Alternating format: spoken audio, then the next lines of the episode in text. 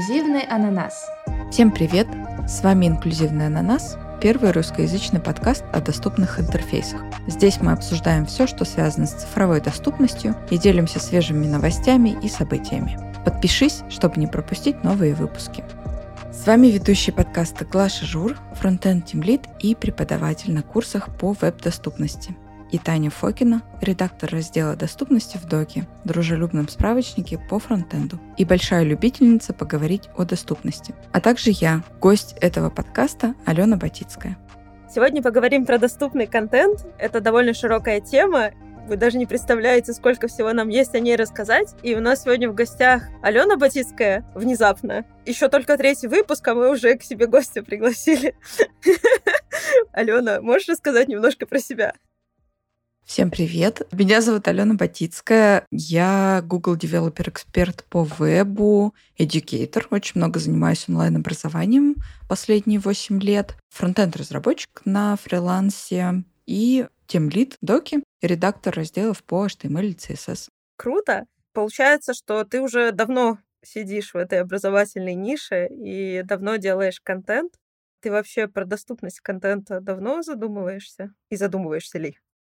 Слушай, хороший вопрос на самом деле, потому что вот прям задумываться я начала, когда мы замыслили запись этого эпизода. Но я так или иначе обращала на это внимание, но немножко по другой причине, потому что у всех людей разный способ восприятия информации. Все мы знаем, да, про эти заезженные там визуал, аудиал, кинестетик и так далее. Ну вот, и это было понятно еще там со времен обучения в школе, что кому-то достаточно послушать урок, э, и он все запомнит, а кому-то надо прочитать или записать, сделать конспект.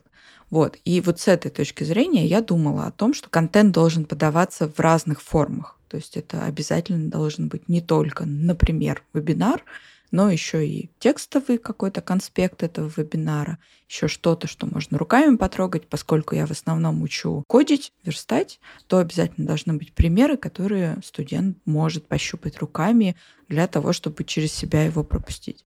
По крайней мере, для тех обучающих материалов, в создании которых я участвовала, я старалась создавать несколько форм контента. А про доступность мы вот как-то, да, с вами начали обсуждать это, и я начала думать, что вообще-то это довольно перспективная область, потому что у тебя могут быть разные жизненные обстоятельства, и ты один и тот же контент можешь потреблять в разных условиях. Например, ты начал смотреть вебинар дома, и тебе удобно его смотреть дома, а потом ты, не знаю, шел по улице и сел в метро, где не ловит интернет, и тебе проще продолжить изучать этот текст. Это просто такой пример, да. Или в процессе обучения, пока курсы обычно длятся продолжительное время, что-то произошло, и, условно, ты не смог больше пользоваться мышкой или еще что-то такое. Контент в онлайн-образовании, кажется, должен претерпеть некоторые изменения для того, чтобы стать доступным для всех категорий граждан. А есть какие-то у тебя замеры, может быть, вот ты делала контент определенным образом, потом ты решила добавить что-нибудь из разряда более удобного формата или другого формата того же самого контента. У тебя есть какие-нибудь замеры, сколько времени уходит на то, чтобы добавить новый формат? Это все зависит от платформ, на самом деле, на которых проводятся курсы, потому что можно придумать все, что угодно, можно создавать контент вообще в любых формах, но если нет технической возможности его там разместить, то смысла в этом не будет никакого. Поэтому обычно все упирается в технические возможности онлайн-школ, их платформ непосредственно, и создаются только определенные форматы, которые можно загрузить на эту платформу и ими пользоваться. У нас, кстати, на курсах по доступности мы используем платформу, она называется ZenClass, и она вроде бы даже неплохая. Там есть много разных вариантов, что туда загружать. То есть в основном мы туда загружаем видео, там можно создавать определенную структуру твоих курсов, то есть там уроки, домашку к урокам прикреплять. Ну, такой, наверное, кажется, стандартный функционал. Я просто никогда в таких платформах не сидела толком. Вот это, наверное, был мой первый опыт. То есть одно дело, когда ты можешь на платформу загружать разные типы контента. Другое дело, а может ли твой студент доступиться до этого контента, потому что сама платформа недоступна. У нас на курсе есть незрячие студенты, последние два потока прям приходят, и мы стараемся для них узнать доступность самой платформы, насколько им удобно им пользоваться, и вообще всеми ресурсами, которые курс предлагает, всеми там Google Docs какие-нибудь, таблички, мы как-то резко начали задумываться, насколько сами эти платформы доступны. И вот мы немножко даже посмотрели на доступность Zen-класса вместе с э, менеджером курса и пришли к мнению, что сама платформа в целом, несмотря на то, что там, ну, вот с точки зрения веба, кнопки не кнопки, там ссылки не ссылки, или наоборот, все ссылки, ничего не понятно, она как бы условно доступна. То есть ты можешь попасть на урок, ты можешь найти его, да, тебе придется там попариться, но если ты пользователь с опытом, ты какими-то там сочетаниями клавиш, если ты не зрячий пользователь, ты со скринридером попадешь в этот курс, найдешь урок, найдешь видео, послушаешь, включишь его и все такое. Потому что там, кстати, по-моему, стандартные фреймы Ютуба используются. Ну или что-то похожее. Но, чтобы все это сделать, тебе нужно попасть на саму, ну, типа, зарегистрироваться. И, короче, когда ты регистрируешься, там открывается форма регистрации, на ней здоровая зеленая кнопка, типа, войти в платформу. Она вообще никак не читается, не воспринимается, она то ли картинкой сделана, то ли что.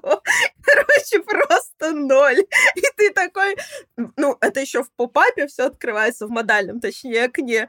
Ты не знаешь, что открылось модальное окно, ты полезешь там что-то искать, оно, естественно, в самом низу по коду находится, и ты такой просто нажал на какую-то кнопку, ничего не произошло, и ты просто не смог зайти внутрь, там, подтвердить свою регистрацию. Да, вкусно. Вот, так что прикольно, что, несмотря на то, что вот там реально можно разные типы контента загружать, поди до них еще дойди, до этих типов контента. Но мне кажется, что настал тот момент, когда надо создателям онлайн-школ, курсов и так далее, думать о доступности самой платформы, потому что по моим абсолютно субъективным оценкам, у меня, к сожалению, нет точных цифр, но я смотрю на то, кто приходит учиться на курсы, на которых я преподаю. И в последнее время все чаще появляются студенты с разными типами ограничений. В частности, что они могут пользоваться компьютером только, например, клавиатурой или взглядом управлять, и есть ощущение, что если бы платформы школ были более доступны, то, возможно, количество таких студентов с ограничениями было бы еще больше. Онлайн-обучение вообще-то отличный способ людям с инвалидностью получить профессию и себя обеспечивать, интегрироваться в общество и улучшить качество своей жизни.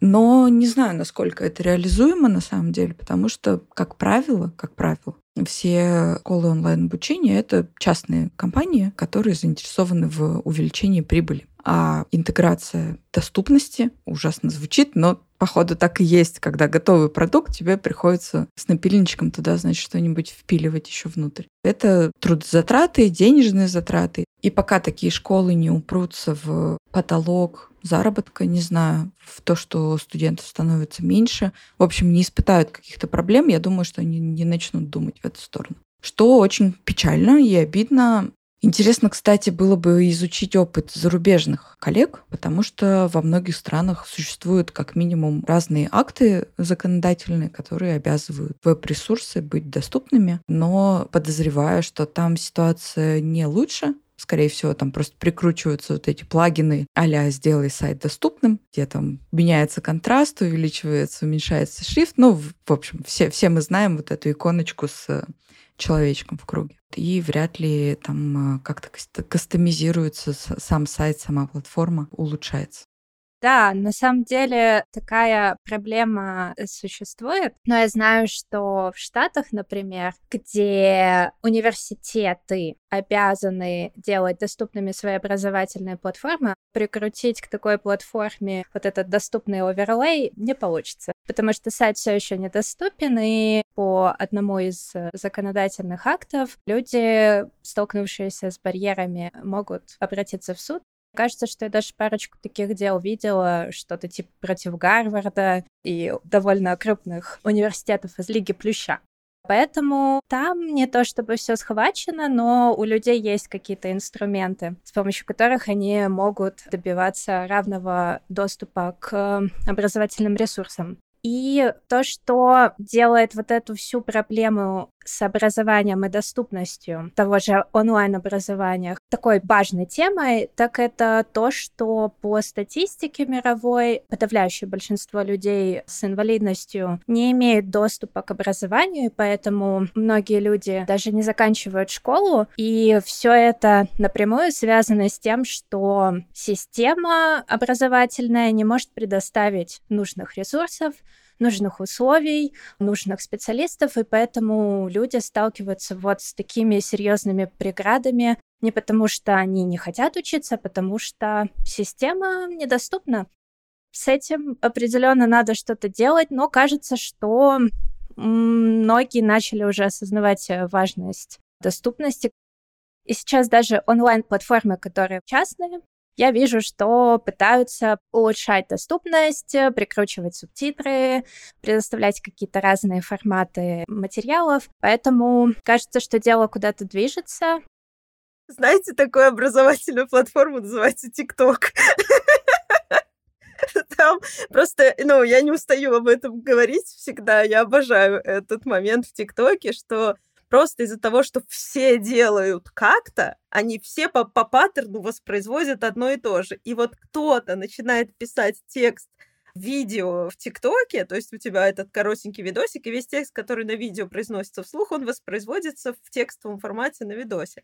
И мне я в восторге от того, как ТикТок поощряет это с точки зрения, что даже тот текст, который вы пишете у себя на видео, распознается алгоритмами и учитывается при поиске вашего видео. То есть вы можете даже в описании э, самого ТикТока при загрузке видео ничего не написать, но если вы будете о чем-то говорить конкретно и при этом текстом еще дублировать все, что вы говорите на видосе, то это все равно, эти слова все будут учитываться в поиске. И за счет этого, типа, TikTok, наверное, в этом плане одна из самых доступных платформ. Единственное, что я не понимаю, ну, то есть я не знаю, там есть разный тип создания субтитров, можно сделать автоматически сгенерированные субтитры, подправить их, и они как-то отдельным слоем накладываются на видео, то есть использовать внутренности самого ТикТока. Потом второй способ — это прямо покадрово самому вставлять текстовые плашки на видео. И вот этот вот текст, наверное, тоже алгоритмами распознается. Но худший вариант, наверное, это когда ты продакшн делаешь вне ТикТока или вне каких-то похожих редакторов, и ты в видео прям вшиваешь графически этот текст. То есть тогда, скорее всего, его ТикТок, может, не знаю, распознает он или нет, но то есть ты его как бы не накладываешь программой поверх, а просто вшиваешь в графику, в сам, в сам видеоряд. И тогда это, наверное, хуже работает. Ну, и я не уверена, что из этого вообще может зачитаться скринридером. Ни разу не пробовала, но это так круто, когда ты где-то едешь. Ну, у тебя, во-первых, ну, там наушники сели или еще что-нибудь, и ты не хочешь, чтобы все люди слушали то, что твой ТикТок тебе воспроизводит, хотя дети всегда хотят, чтобы все это было слышно на сто процентов. Ну, в общем, да, ты как взрослый человек не хочешь, поэтому убираешь звук. И все равно прикольно все равно смотреть ТикТоки, то есть ты все равно используешь этот опыт.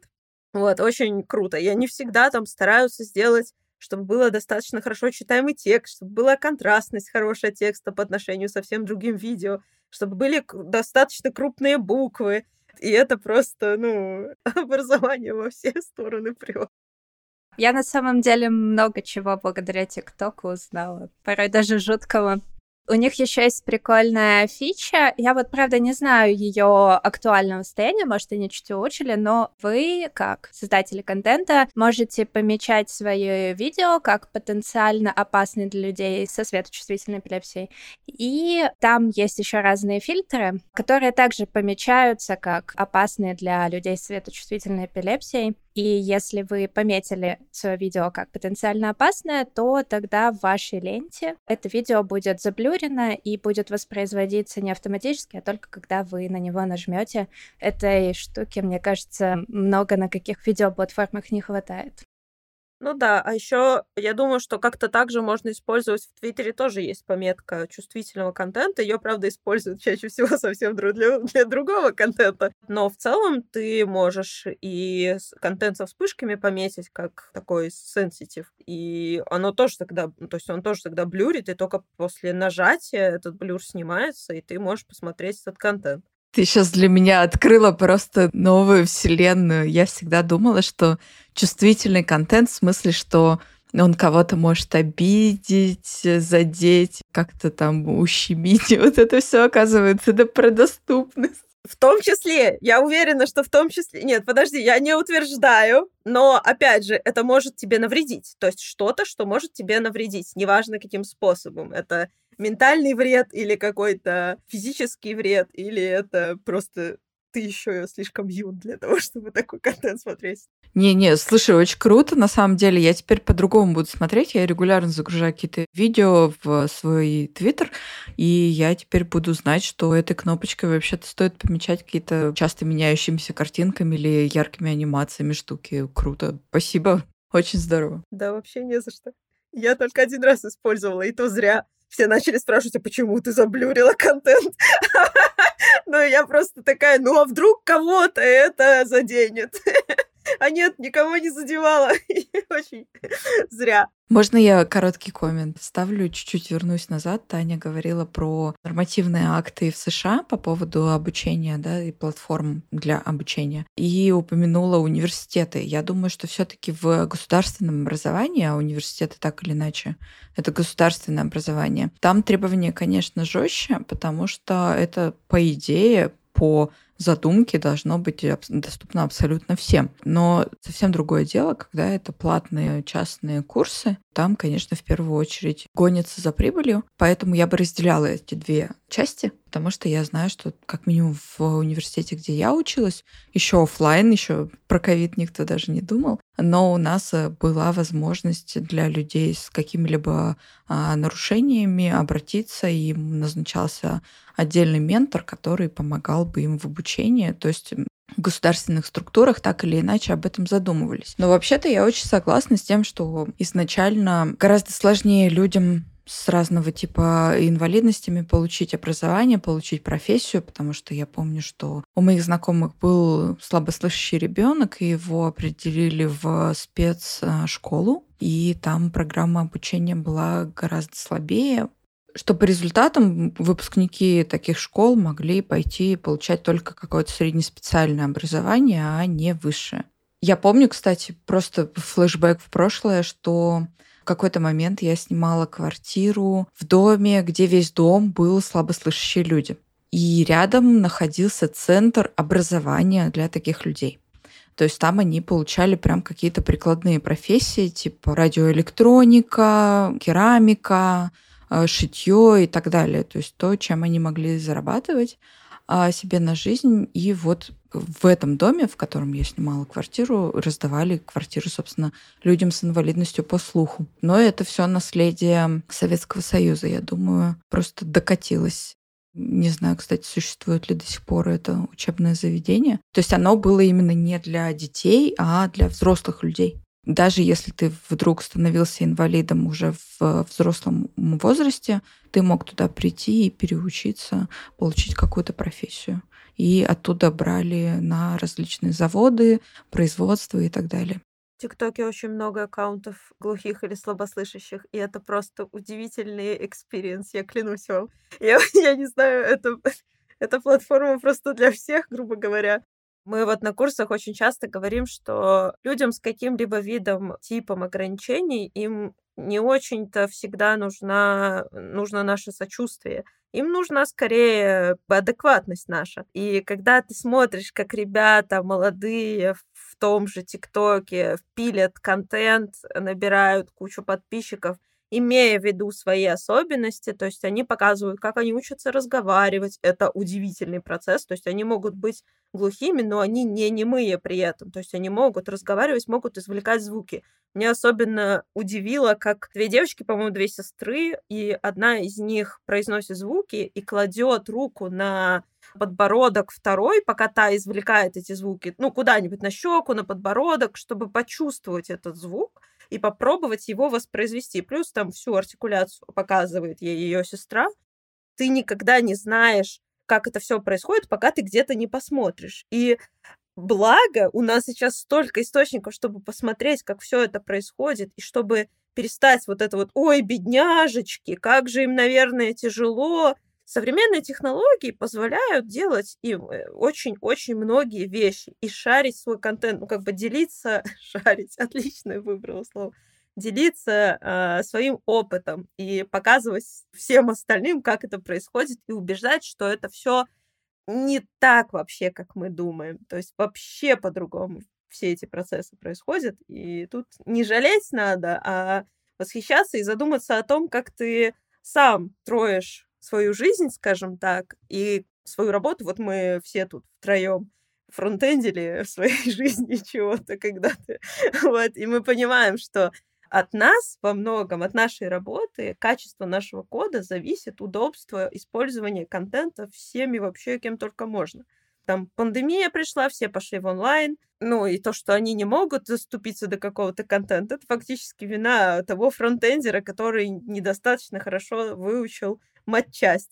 Слушай, ну Давай не будем все на фронтендеров валить, потому что вообще-то есть менеджеры, которые тебя подгоняют, ставят тебе дедлайны и говорят, нет, это нам не надо, делай вот это. Как бы ты, может, и хочешь, но не имеешь ресурсов на это. Я такой защитник фронтенда сейчас просто. Э, кто о чем оглашает ТикТоки. Да ну, я просто открыла для себя ТикТок, потом открыла его для своей мамы. Просто, ну, возрастные все штуки, это тоже очень важный момент. И там плохое зрение в возрасте, плохая скорость восприятия другая становится. То есть ты, особенно если ты долго чего-то не делал, долго не обучался, мама у меня просто преподает, и она вот надолго выпала из этого процесса.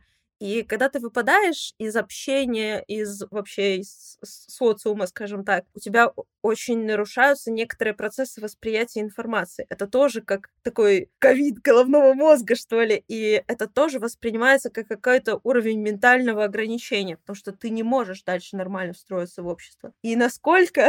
Ладно, ТикТок вытащил нас обеих в жизнь обратно. То есть, когда ты маленькими кусочками информации, это тоже, кстати, такой как будто бы момент подачи контента, доступного контента.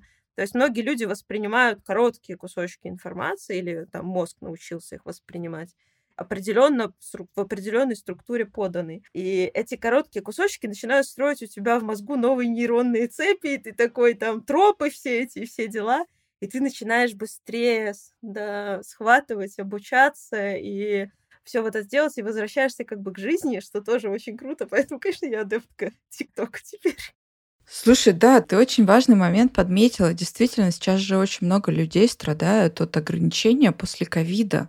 У многих затяжной ковид, а это сильно сказывается на когнитивной гибкости, если я правильно использую этот термин. В общем, на том, с какой скоростью ты воспринимаешь информацию, как быстро ты чем ты разбираешься. То есть это такое приобретенное ограничение, очень сильное, которое сильно сказывается на жизни. Люди, которые даже никогда не думали о том, что им потребуется в какой-то форме доступности, они вот сейчас э, могут испытывать в ней большую потребность. И это действительно схоже с возрастными штуками, когда просто, как говорят, мозг уже не такой гибкий. Очень крутой момент, да, очень актуалочка. Это правда так. Еще очень многие люди, так или иначе, в силу разных причин, могут столкнуться с сенсорной и когнитивной перегрузкой во время курсов, во время чтения просто соцсетей, и это тоже важный фактор, который следует учитывать, и для того, чтобы быть когнитивно перегруженным, не обязательно быть в спектре, например. Многие считают ошибочно, что это только люди в спектре с этим могут столкнуться, что не так. И знаете, я осознала недавно, как Твиттер прекрасен без картинок. У меня по какой-то причине медленно грузился интернет, я открыла в этот момент Твиттер. И о чудо, мне так легко было скроллить ленту, то есть не было видео, не было картинок, был только текст. И вот в этот момент я осознала, как мы часто не осознаем, насколько наш мозг перегружен из-за разного объема форматов информации. И тут хочу вставить неожиданный факт. На самом деле самым универсальным форматом контента является текстовый формат. Потому что с текстом могут работать люди, которые не видят, люди, которые не слышат, хотя тут, конечно, может быть преграда, если для них письменная речь не родная, потому что они в основном пользуются жестами. Но, тем не менее, самый универсальный формат, который не навредит большинству пользователей и более-менее доступен, особенно если его правильно визуально оформить, использовать э, достаточно большой размер шрифта, достаточно большие интервалы, то это практически для всех пользователей самый удобный, самый доступный способ восприятия информации. И по себе вот я могу сказать, что никогда так мой мозг не отдыхает и не получает такого удовольствия, как э, от чтения текстов. И я думаю, что, наверное, многие могут тут ко мне присоединиться. Таня, а там в Твиттере, когда ты картинки скроллила, там альты вообще отображаются? Я просто недавно в Твиттере выложила картинку, и мне к ней приложили коммент, что у меня эта картинка выглядит так. И там просто серый блок. И, а я ко всем картинкам своим сейчас пишу альты. И у этого серого блока, ну, внизу обычно в Твиттере у изображения кнопочка специальная, на которую ты нажимаешь, чтобы почитать альтернативный текст. И я что-то не всматривалась э, технически, этот альт все-таки у этого изображения прописан или нет, потому что предполагается, что альт должен выводиться, если картинка не загрузилась как бы нативно для тега image, но кажется, что в Твиттере они при незагрузке картинок подкладывают другую картинку или подкладывают какой-то div с бэкграундом, что не является нативным имиджем и не вывозит. Альт ты вот обратила внимание там на альты или нет? Тут сложно сказать, потому что люди могут просто не добавлять альты, поэтому я их могла не видеть по этой причине. Я так смотрю по разметке, так альт на месте.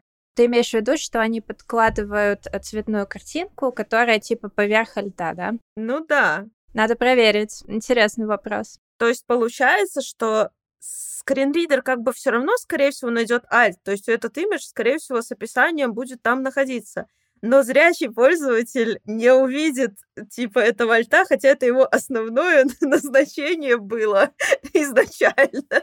Слушай, ну просто всплывает в голове анекдот «нет ручек, нет мороженого» в Рили в этой ситуации. У нас этот анекдот звучал как «нет ног, нет варенья». Ну, я думаю, смысл один и тот же, да. По поводу доступного контента, я активно пользуюсь продуктами Apple, в частности, Fitness Plus и Apple TV. И мне очень нравится, как они работают с доступностью. Например, в Fitness Plus это платформа, где выкладываются разные тренировки, разные спортивные нагрузки, можно выполнять вместе с тренером по видео. И у этих видео э, всегда есть альтернативная озвучка, где проговариваются э, все действия тренера голосом. То есть ты, ты даже если не видишь картинку, не можешь, например, на нее смотреть в силу просто обстоятельств жизненных или ты стоишь в этот момент в позе собака мордой вниз. И как ты будешь смотреть на картинку? Да, да, да, да, да, именно, именно так. Вот, ты можешь включить, собственно, этот тип озвучки и будешь слышать все, что делается на экране. Это первый плюс. А во-вторых, у них всегда во вступлении и в завершении используется язык жестов. Тренер всегда здоровается и дает какое-то напутствие, не знаю, как это сказать, вводную для этой тренировки, с минимальным, но использованием языка жестов. То есть ты даже если в этот момент смотришь на экран, там всегда здоровается тренер в начале и в конце, значит, там спасибо, что были с нами, и увидимся в следующий раз. Э, это очень классно. Я, кстати, оттуда выучила несколько фраз типа приветствие и спасибо и до свидания. И у меня была ситуация, когда я ехала в такси с глухонемым водителем, и я с ним села в машину и поздоровалась, а в конце сказала спасибо и до свидания, чему он был очень рад. По его лицу было видно, что ему было очень приятно это. Вот, так что еще небольшой образовательный момент у меня случился в процессе использования этой платформы. А про Apple TV я к чему говорила, что там тоже есть альтернативная озвучка, и я ей регулярно пользуюсь тогда, когда, например, что-то делаю по дому, при этом смотрю сериал. И для того, чтобы постоянно не оборачиваться на экран, когда там какая-то сцена с музычкой, э, типа, и ты не понимаешь, что происходит вообще на экране, э, я включаю эту альтернативную озвучку, и я слышу, что там, например, темный лес, а группа людей крадется по лесу. И я такая, а, ну окей, как бы и продолжаю там, не знаю, мыть посуду или копаться в огороде. Да, это наглядная демонстрация эффекта скошенного тротуара когда доступные фичи, которые изначально предполагались только для слабовидящих людей и людей со слепотой, но от нее получают пользу и люди, которые могут видеть. И, кстати, в Netflix, если я не ошибаюсь, есть тоже фича с переводом. Это уже другая фича немножко. Но там тоже есть аудиодескрипция, но, насколько я знаю, они не для всех сериалов доступны. Но там есть еще фича перевода на язык жестов. И мне кажется, что у Disney вот их сервиса тоже есть такая. То есть ты можешь включить э, перевод на язык жестов, и поверх слоем накладывается переводчик, и ты можешь так смотреть сериалы, где доступна эта штука тоже круто, что всякие сервисы популярные думают о разных пользователях по крайней мере, стараются учитывать разные потребности и э, стараются предоставлять разные форматы контента. Слушай, кстати, а интересно, как они генерируют вот этот перевод? Это ручная работа я видела, например, что есть уже такие нейросети, которые ты можешь загрузить аудио, дорожку или текст, и они тебе переведут это все на язык жестов. Кстати, было бы классно такую нейросеть интегрировать, если может, помните, несколько лет назад была новость про автоматических э, ведущих, не знаю, как это правильно сказать, э, когда, собственно, не человек э, произносит какой-то текст в видео, а это полностью сгенерированная фигура, которая, значит, у которой шевелится рот, и она выглядит очень хорошо. В общем, это сильно удешевляло производство видео, рекламы или каких-то других видеоматериалов. Вот, и было бы классно интегрировать одну яишку в другую, чтобы, собственно, был человек, который прям языком жестов, как сурдопереводчик, поверх видео общается. То есть, чтобы это не просто как бы руки были, да, а это была какая-то вот персоналия. Очень прикольно, мне кажется, было бы. И раз уж мы начали про язык жестов, кажется, самый известный случай с сурдопереводом — это было выступление поправьте меня, если ошибаюсь, Бейонсе на Суперкубке в этом году. И у нее полностью весь концерт дублировался на языке жестов. Причем, я думаю, мы приложим да, ссылочку на интервью с э, девушкой, которая была сурдопереводчицей. Она просто восхитительная на самом деле. Она на артист, да, артист сурдоперевода.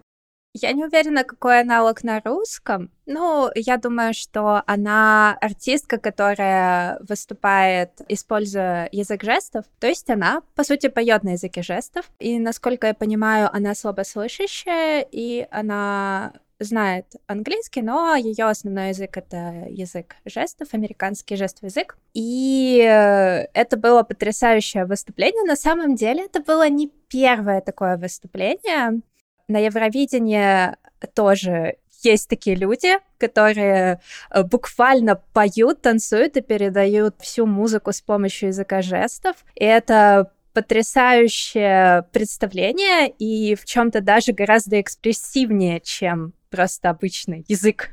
Потому что они передают музыку и ритм движением своего тела, и при этом передают жестами тексты, лирику.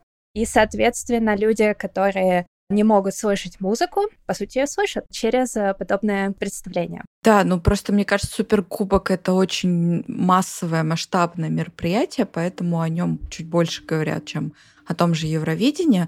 Но да, Тань, ты скидывала видосик, где рядом два сурдопереводчика с Евровидения как раз. Один фин, да, другой из Великобритании и насколько по-разному они выражают то, что они слышат и видят. Это восхитительно. Мы тоже обязательно приложим ссылочку. Посмотрите, это как минимум интересно. То есть это по факту разные артисты, да? Как и если бы одну и ту же песню э, сделали кавер, я не знаю, в бардовском стиле и в стиле хэви-метал. Вот, э, абсолютно разные типы э, выражения. Очень круто. И я знаю, что после этого несколько, как минимум одна Э, русскоязычная группа тоже начала на свои концерты приглашать сурдопереводчицу. И это очень хороший тренд. Надеюсь, он продолжится какое-то время и не затухнет, потому что пока это, конечно, очень свежо и модно. А Бьонсе, вау, суперкубок, вау, конечно же, мы тоже хотим, как у Бьонсе, но возможно, что это все будет погребено под э, другими инфоповодами, э, чего бы, конечно, очень не хотелось, и хотелось бы продолжать. Тем более, что теперь э, куча яишек, которые реально можно заточить под это и даже на вебинары накладывать, например, такой же сурдоперевод. Почему нет? Когда ты создаешь заранее заготовленный контент, ты можешь контролировать, что в нем есть, и подготовить разные форматы и так далее. Но очень хороший способ передачи информации — это онлайн-вебинары. По статистике гораздо лучше усваивается материал, когда тебе его рассказывает живой человек, которого ты можешь о чем-то спросить, например, повторяешь за ним код и так далее. В общем, живое общение в обучении — это очень круто, очень эффективно.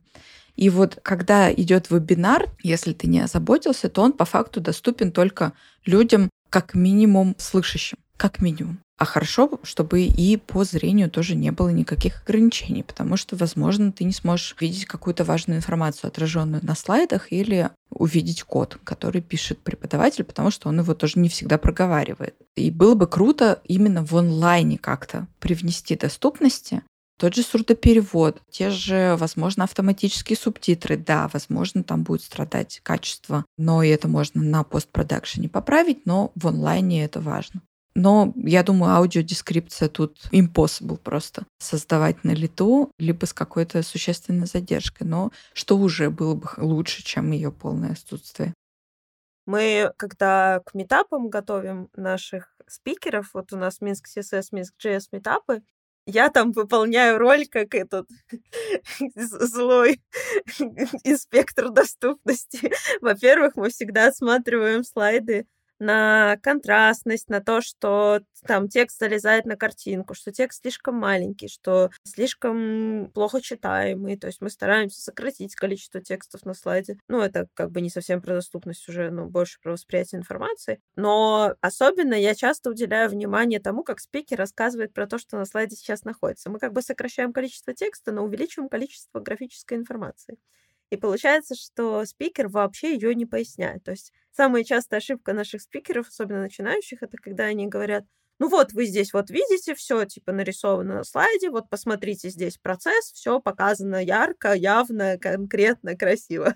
У нас, когда мы первые запустили свой этап Accessibility Club Минска, первый вот самый у нас был, и к нам пришел незрячий слушатель. Первый доклад он нам написал комментарий по трансляции, да, на Ютубе, что не очень понятно, когда спикер говорит, что где, ну, сейчас вот вам видно на слайде, вам сейчас понятно. И я в этот момент просто пишу следующему спикеру, типа, у меня было их, слава богу, всего два, насколько я помню, в том метапе. Я пишу девчонке, что, слушай, пожалуйста, не парься, что ты потратишь больше времени на это, но старайся пояснить все, что у тебя на слайдах происходит, потому что у тебя очень много кода, хотя бы в каких-то самых базовых деталях, не надо там рассказывать, здесь дивы, там везде написаны, там первая строчка это div с такими-то атрибутами и так далее. Нет, не надо так делать. Просто поясняй основы, какие атрибуты используются и так далее. Она про доступные слайдеры тогда рассказывала. И после этого доклада наш э, слушатель написал, да это вообще лучший доклад в моей жизни, да я восхищен, как четко спикер все рассказывает, как все понятно. И мы такие просто Yes! То есть за кадром тоже очень много происходит всякой интересной работы, но после того, как ты делаешь как какой-то шаг в сторону доступности твоего контента и получаешь фидбэк, а ты его обязательно получаешь, вот на моем опыте, что бы ты ни привносил, мы вот делаем подкаст, мы делаем аудио наши дескрипции, и мы получаем очень много комментариев о том, как круто, что есть текст от людей, которым этот текст как бы обычно может быть и не нужен, то есть они прекрасно слышат все, но им проще воспринимать тексты, им проще поиск по тексту совершать какие-то заметки по тексту делать. Сейчас же всякие браузеры умеют во всякие ну, интерактивные заметки. Там. Можно вывести этот текст себе куда-нибудь в читалку, почитать, пока едешь там в метро, я не знаю. В общем, очень круто и полезно. То есть да, и потом ты вот фидбэк этот получаешь, и тебя прям прет дальше что-то улучшать, начинать делать лучше. Я уже задумалась о том, как транскрибировать все свои лекции, хотя у меня как раз они в формате трехчасовая, блин, лекция в формате вебинара, где я как бы каждый раз, ну ладно, не трех, двух с половиной, то, с чем я сталкиваюсь, это с тем, что мне для каждого потока придется делать новое описание лекции, новый текст для него генерировать, потому что я всегда, ну, я ж не могу одно и то же каждый раз рассказывать. Я все время добавляю что-то, апдейчу доступность, изменяется, и вообще все быстрее начинает улучшаться. Вот, поэтому, да, тут такой важный момент, что, во-первых, фидбэк получаешь очень крутой, а во-вторых, задумываешься о многих вещах и пытаешься дальше в другую часть своей работы привнести те или иные аспекты доступности и сделать контент более удобным для восприятия. Это прям крутой experience. Слушай, Клаш, ну у тебя это явная целевая аудитория, поскольку ты говоришь, что к вам приходят люди с различными ограничениями, и работа по транскрипции будет точно приносить профит.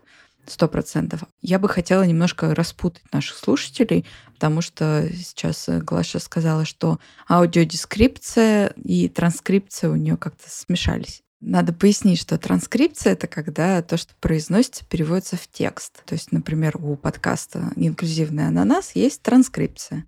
Все, что сказано голосом, все приведено текстом. А аудиодескрипция — это пояснение происходящего в видео при помощи голоса. То есть, как я уже там раньше упоминала, например, группа людей крадется по ночному лесу без аудиодескрипции это не будет произнесено. И люди, которые не имеют ограничений по зрению, они это все и так видят, зачем это все проговаривать.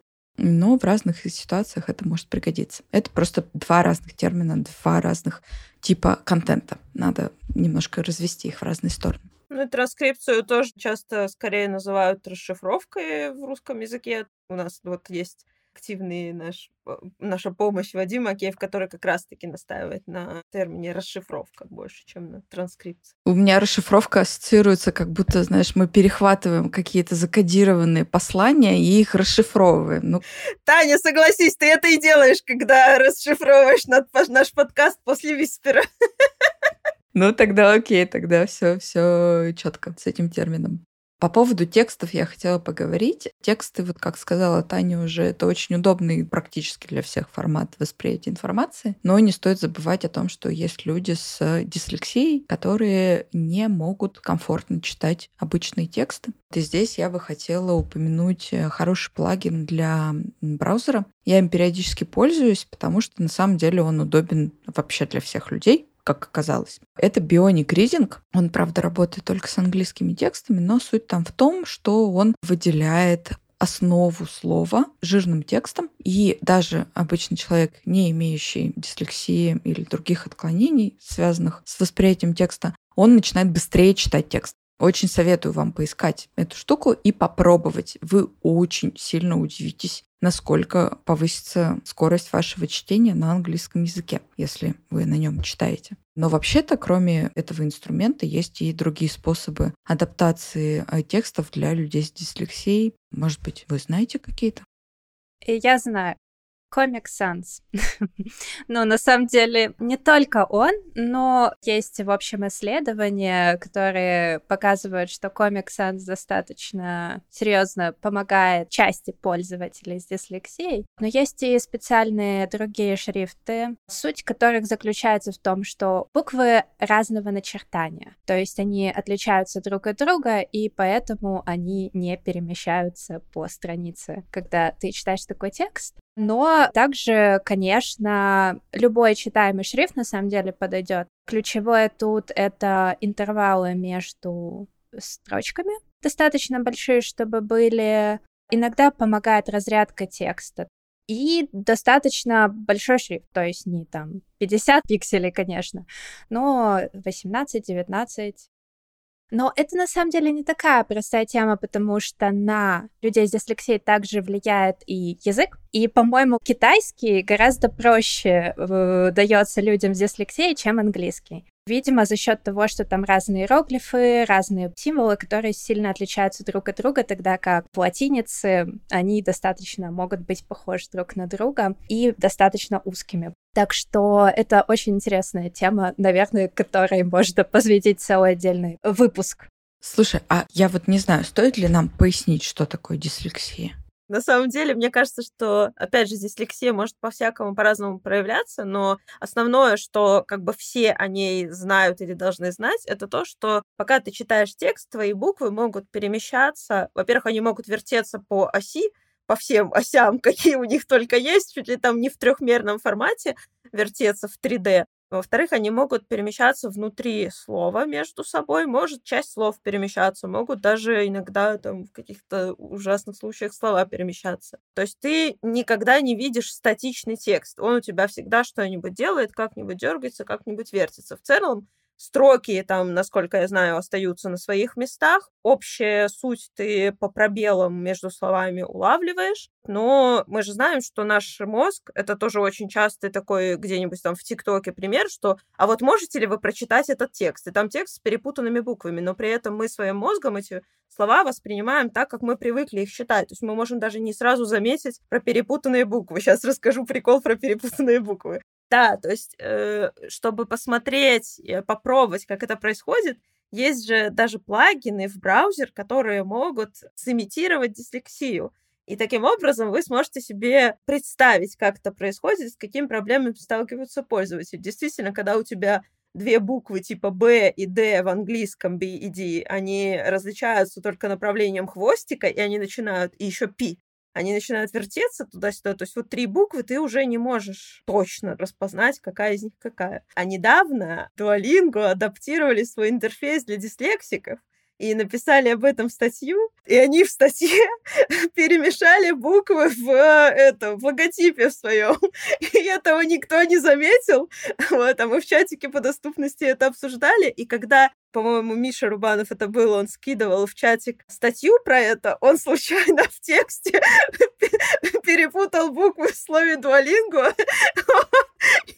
и все подумали, что это официальный анонс Duolingo, и что это они перепутали буквы, хотя это был явно текст, написан вот пользователем, который скинул статью в чатик. И следующий пользователь такой, ой, надеюсь, что ошибка в этом вот анонсе, в этом тексте сообщения, это такой прикол Duolingo. И в этот момент приходит менеджер, который занималась этим всем промоушеном этого идеи, вот она приходит и говорит, ой, а, ну хоть кто-то заметил, хоть первый человек заметил, что мы действительно поменяли буквы.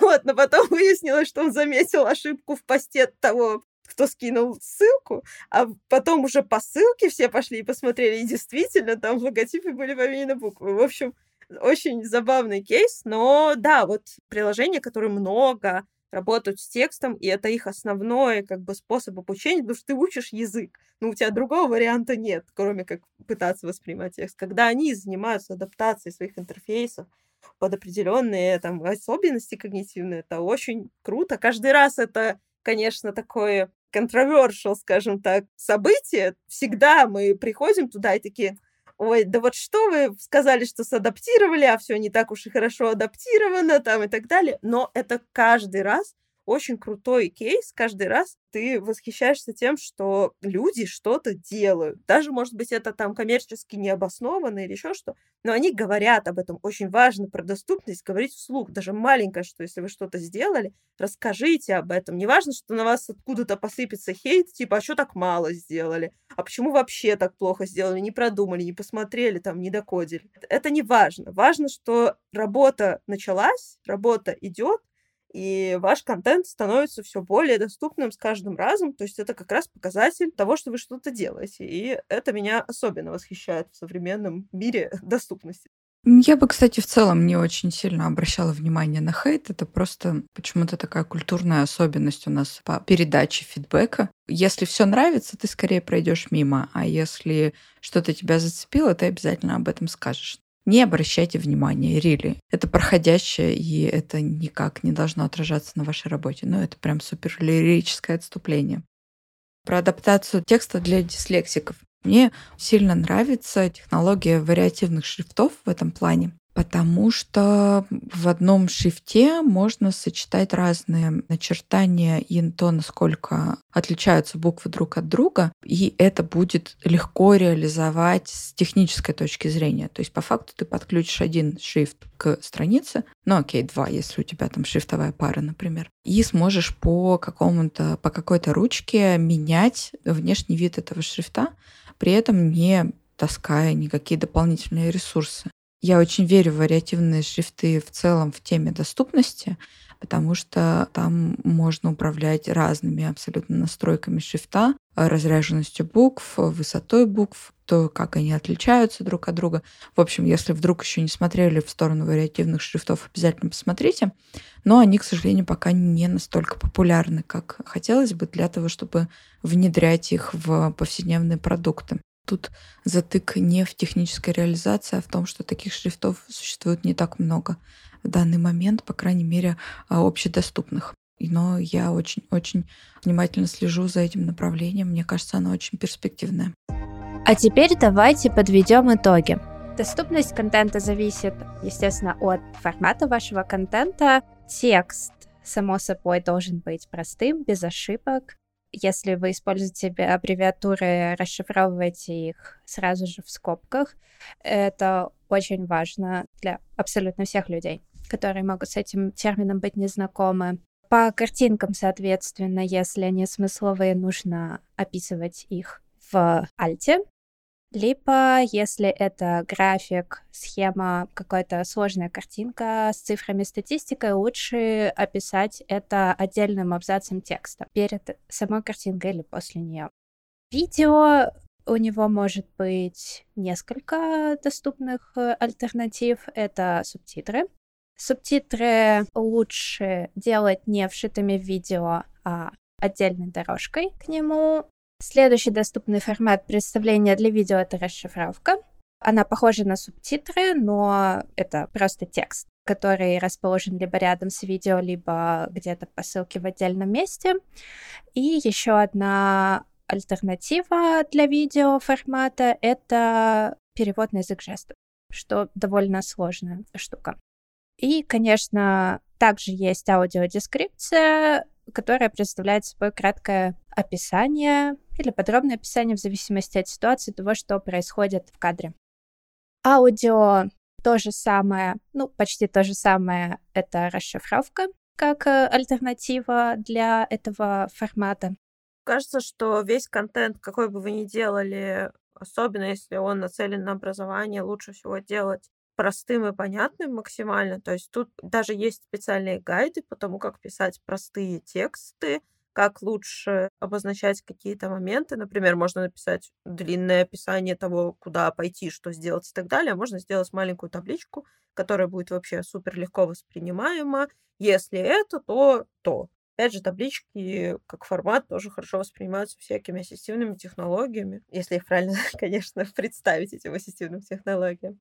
Про видео тоже важный момент мы уже упоминали сегодня, что оно не должно прям сильно очень мигать. Там есть, конечно, конкретные требования в гайдлайнах, чтобы оно не мигало чаще, чем три раза в секунду. Но тут ты особо не угадаешь, поэтому если у вас происходит какое-то мигание, то лучше пользователя об этом предупредить. Благо сейчас примеров того, как платформы предупреждают о том, что видео какой-то такой контент мигательный появляется, очень много. То есть можно посмотреть на разных платформах, как это реализуют по-разному.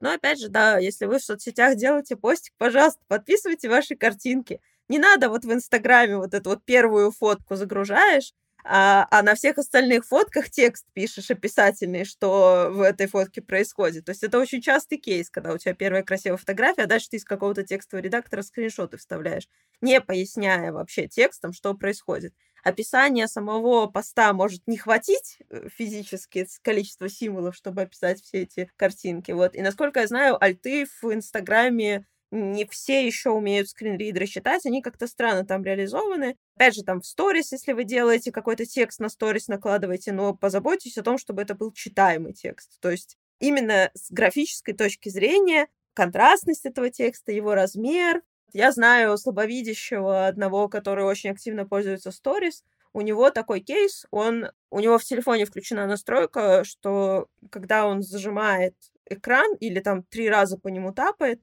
или как-то увеличивает, то у него увеличивается текст. Ему вот в сторис он не может это использовать, потому что когда ты нажимаешь на сторис, она пролистывается, если ты ее, ну, как бы тапаешь и держишь, чтобы запаузить, ты дальше не можешь увеличить, то есть он делает скриншоты этих сторис, и чтобы почитать мелкий текст, ему надо сделать скриншот, пойти в скриншот, увеличить уже сам скриншот. Вот, то есть э, при этом достаточно крупный текст, он может вот так лицо очень сильно близко к лицу поднести телефон и прочитать. То есть тут важно еще не только, как вы сам контент пишете, как правильно там используются какие-то штуки, но и как вы его визуально оформляете. Поэтому, да, тут тоже нужно иметь это все в виду. Алена, спасибо тебе большое, что пришла к нам, поддержала наш выпуск. Очень круто получилось побеседовать. Да, это у нас будет первый такой выпуск с беседой. Я надеюсь, что мы будем их делать почаще, потому что кажется, что нам всем троим понравился этот формат. И мы могли бы еще часа два, наверное, разговаривать. Вот так что спасибо тебе большое за твою экспертизу. Спасибо большое, что позвали. Обязательно приглашайте еще. Я с большим удовольствием э, могу порассказывать, пообсуждать какие-то темы, связанные с доступностью. Пусть веб станет более доступным во всех его аспектах, не только в коде, но и в контенте тоже. С вами был подкаст «Инклюзивный ананас» и его ведущие Гоша и Таня. Вы можете найти нас на любой подкаст-платформе. До встречи в следующем выпуске.